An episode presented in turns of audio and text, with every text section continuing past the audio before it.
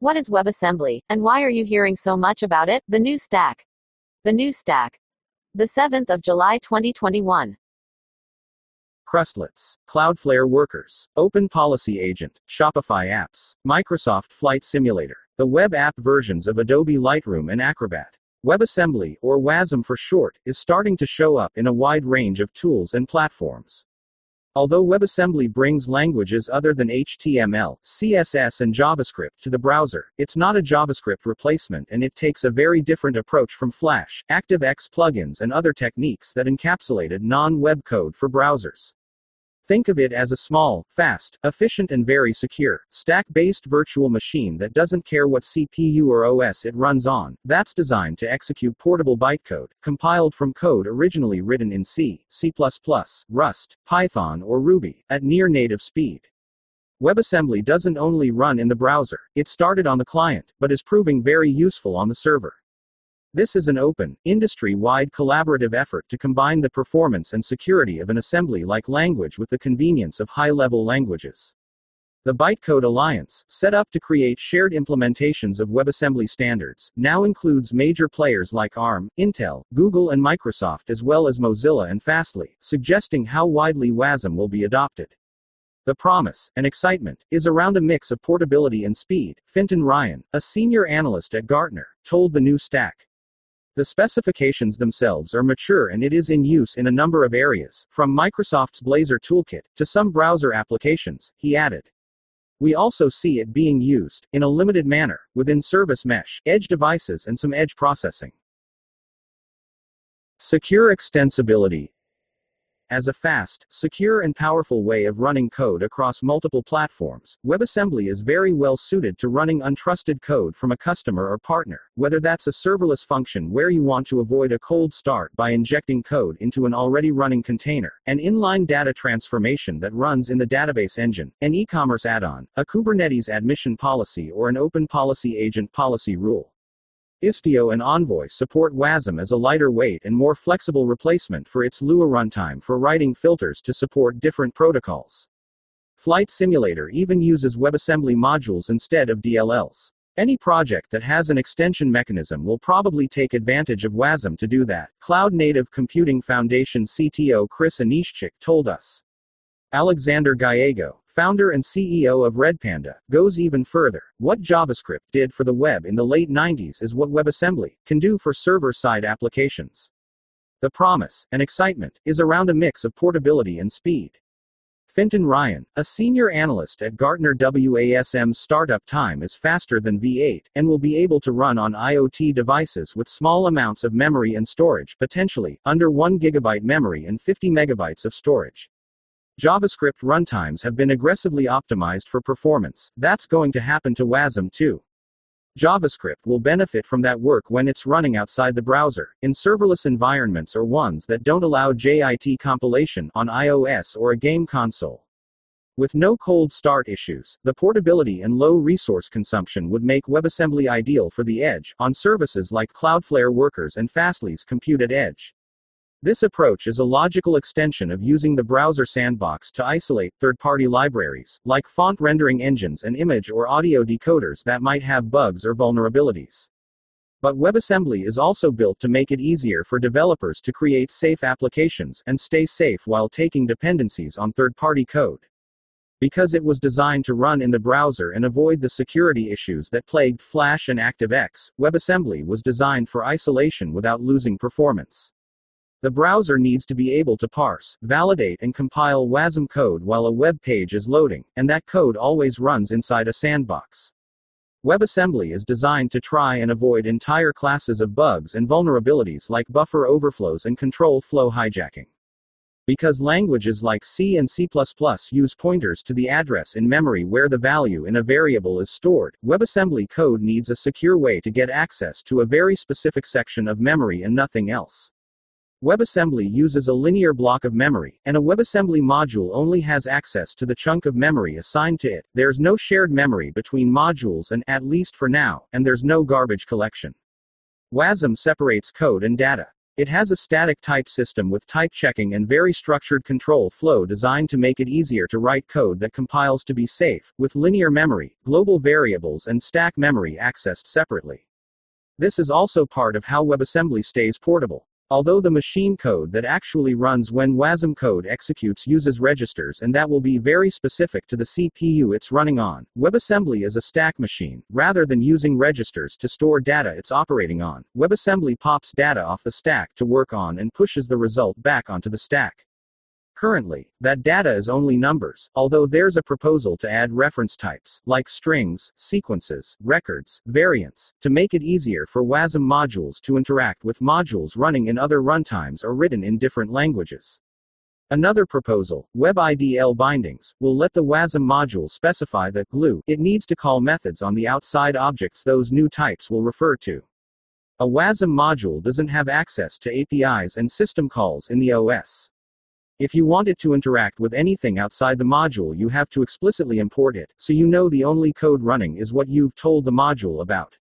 The safety guarantees in WebAssembly are only as good as the sandbox, and UCSD, one of the Bytecode Alliance members, has created a formal verifier to check the accuracy of the sandbox implementation, VeriWASM. There will still be vulnerabilities in WASM, Bytecode Alliance representative Till Schneidereit told us. None of us are infallible. The question is how do you handle it and what are you doing to make it less likely and to mitigate the fallout? For many of the emerging use cases for WebAssembly, he said, security is just the ticket to entry. Out of the browser and into the cloud. When WebAssembly is running inside the browser, the browser handles its access to operating system features. For running WebAssembly outside the browser, like on a server or an IoT device, some of the issues will look very familiar to cloud native developers, such as handling the concept of a file system, which you need for saving code, configuration, and shared data on services that have no file system. Giving code full access to the operating system doesn't just open up the possibility of attacks, it also ties the code to that specific operating system. To avoid that, WebAssembly uses the WebAssembly System Interface WASI. It's a modular set of system interfaces that looks like an abstracted OS, with low level interfaces like I.O. and high level interfaces like cryptography, keeping WebAssembly code portable. This improves security because it isolates modules and gives them only fine grained permissions for particular parts of the file system or other resources and system calls. Different modules are isolated from each other and limited in what they could pass on to any malicious code that attempted privilege escalation. It can also improve performance, for a scenario like copying data between containers. Instead of having to move data between user and kernel space, send it across the network and then reverse the process, the data can just be piped into a sidecar, using a faster and simpler calling mechanism. As Docker co founder Solomon Hykes tweeted when WASI was announced, if WASM plus WASI existed in 2008, we wouldn't have needed to create a Docker. If WASM plus WASI existed in 2008, we wouldn't have needed to create a Docker. That's how important it is. WebAssembly on the server is the future of computing. A standardized system interface was the missing link. Let's hope WASI is up to the task. https colon slash slash t.co slash wnxqg4 qua 4 Solomon Hykes at solomonstre, March 27, 2019. Inside the browser, WebAssembly uses the JavaScript engine, and environments like Node.js support WebAssembly. Outside of the browser, it needs its own runtime to implement WASI, and there are currently multiple implementations of the WASM runtime, and multiple protocols. Even the Bytecode Alliance currently has three runtimes, two of which are being merged Wasmtime and Fastly's Lucet runtime, which is optimized for edge compute using ahead of time compilation to reduce latency and is being rewritten on top of Wasmtime. WAMR, the WebAssembly Micro runtime, is for embedded devices with limited resources, that will remain a separate runtime. Red Hat is building another runtime, also based on Wasmtime, that can use a trusted execution environment like Intel SGX to run sensitive workloads on untrusted hosts, as part of the Confidential Computing Consortium's Enarx project.